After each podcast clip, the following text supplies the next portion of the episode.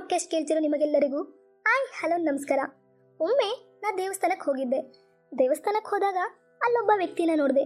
ಆ ವ್ಯಕ್ತಿ ಮುಖದಲ್ಲಿ ದೇವರನ್ನ ಬೇಗ ನೋಡಬೇಕು, ದೇವರ ದರ್ಶನವನ್ನ ಆದಷ್ಟು ಬೇಗ ಪಡಿಬೇಕು ಅನ್ನುವಂತಹ ಕುತೂಹಲ, ಕಾತುರ ಇದ್ದು ಕಾಣಿಸ್ತಿತ್ತು.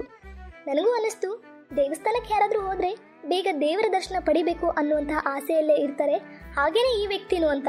ಆದರೆ ಆ ವ್ಯಕ್ತಿಯನ್ನ ಗಮನಿಸಿದಾಗ ನನಗನ್ನಿಸ್ತು ದೇವರನ್ನ ಬೇಗ ನೋಡುವಂತಹ ಕುತೂಹಲ ಈ ವ್ಯಕ್ತಿ ಮುಖದಲ್ಲಿ ತುಂಬಾ ಇದೆ ಅಂತ. ಸರಿ ಅಂತ ಹೋಗಿ ನಾನು ಕ್ಯೂನಲ್ಲಿ ನಿಂತೆ. ಪಾಪ ಆ ವ್ಯಕ್ತಿ ಗಂಟೆ ಗಟ್ಲೆ ಕ್ಯೂನಲ್ಲಿ ನಿಂತು ನಿಂತು ಬೇಸತ್ತು ತುಂಬಾ ಬೇಜಾರಾಗೋದಾ?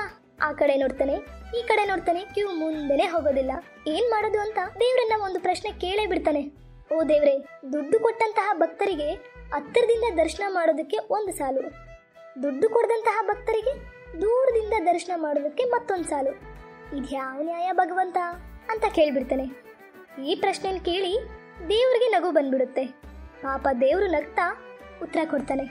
ನಾನು ತಂದೆ ತಾಯಿಗಳೇ ದೈವ ಸಮಾನ ಅಂದೆ. ನೀವು ಕೇಳಲಿಲ್ಲ ಗುರು ಹಿರಿಯರಲ್ಲಿ ದೇವರನ್ನ ಕಾಣ್ರಿ ಅಂದೆ. ಆದರೆ ನೀವು ಕಿವಿಗೆ ಹಾಕ್ಕೊಳ್ಳಿಲ್ಲ.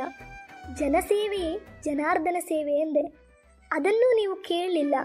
ಕೇಳದೆ ಕಷ್ಟದಲ್ಲಿದ್ದವರಿಗೆ ಯಾವತ್ತೂ ನೆರವಾಗಲಿಲ್ಲ. ಅಲ್ಲಿ, ಇಲ್ಲಿ ಅನ್ನದೆ ಎಲ್ಲೆಲ್ಲೂ ನಾನೇ ಇರುವೆ. ನಿನ್ನಲ್ಲಿಯೂ, ಎಲ್ಲರಲ್ಲಿಯೂ ನಾನೇ ಇರುವೆ ಎಂದೆ.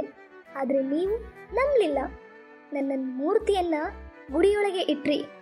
ದರ್ಶನದ ವೇಳೆಯನ್ನ, ದರ್ಶನದ ದರವನ್ನ ದರ್ಶನ ಮಾಡಲು ಸಾಲಗಳನ್ನ, ವಿವಿಧ ಪೂಜಾ ವಿಧಿವಿಧಾನಗಳನ್ನ, ಅವುಗಳ ದರವನ್ನ ನೀವೇ ನಿಮಗೆ ಇಷ್ಟ ಬಂದ ಹಾಗೆ ವ್ಯವಸ್ಥೆ ಮಾಡಿಕೊಂಡ್ರಿ.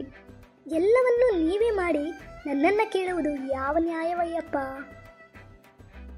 ನಿಜವಾಗಿಯೂ ನನ್ನನ್ನು ಕಾಣುವ ಅಂಬಲ ಇದ್ರೆ ಪಶು ಪಕ್ಷಿ ವೃಕ್ಷಗಳಲ್ಲಿ ಕಾಣು ನಿನ್ನಲ್ಲಿ ಕಾಣು.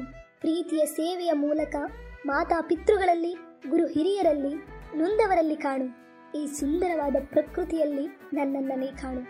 ಕೇವಲ ದೇಗುಲಗಳಿಗೆ ಮಾತ್ರ ನನ್ನನ್ನು ಸೀಮಿತಗೊಳಿಸಬೇಡ ಅಂತ ದೇವರು ಉತ್ತರ ಕೊಡ್ತಾನೆ. ನನಗೂ ಇದು ಸರಿ ಅನ್ನಿಸ್ತು, ನಿಮಗೂ ಇದು ಸರಿ ಅನ್ನಿಸ್ತಾ? ಹಾಗಾದ್ರೆ ನಿಮ್ಮ ಅಭಿಪ್ರಾಯಗಳನ್ನು ಕಮೆಂಟ್ ಬಾಕ್ಸಲ್ಲಿ ತಿಳಿಸಿ ಅಂತ ಹೇಳ್ತಾ ನಾವು ನಿಮ್ಮ ಪ್ರೀತಿಯ ಆಕಾಶ್ ಸಿಂಧು. ನಿಮ್ಮ ಗುರಿ ಸಾಧನೆಯತ್ತ ಮೊದಲ ಹೆಜ್ಜೆ ಇಡೋದನ್ನು ಮರಿಬೇಡಿ. ಮತ್ತು ನಮ್ಮ ನಿಮ್ಮ ಭೇಟಿ ಹೊಸ ಆಲೋಚನೆಗಳೊಂದಿಗೆ. ಧನ್ಯವಾದಗಳು.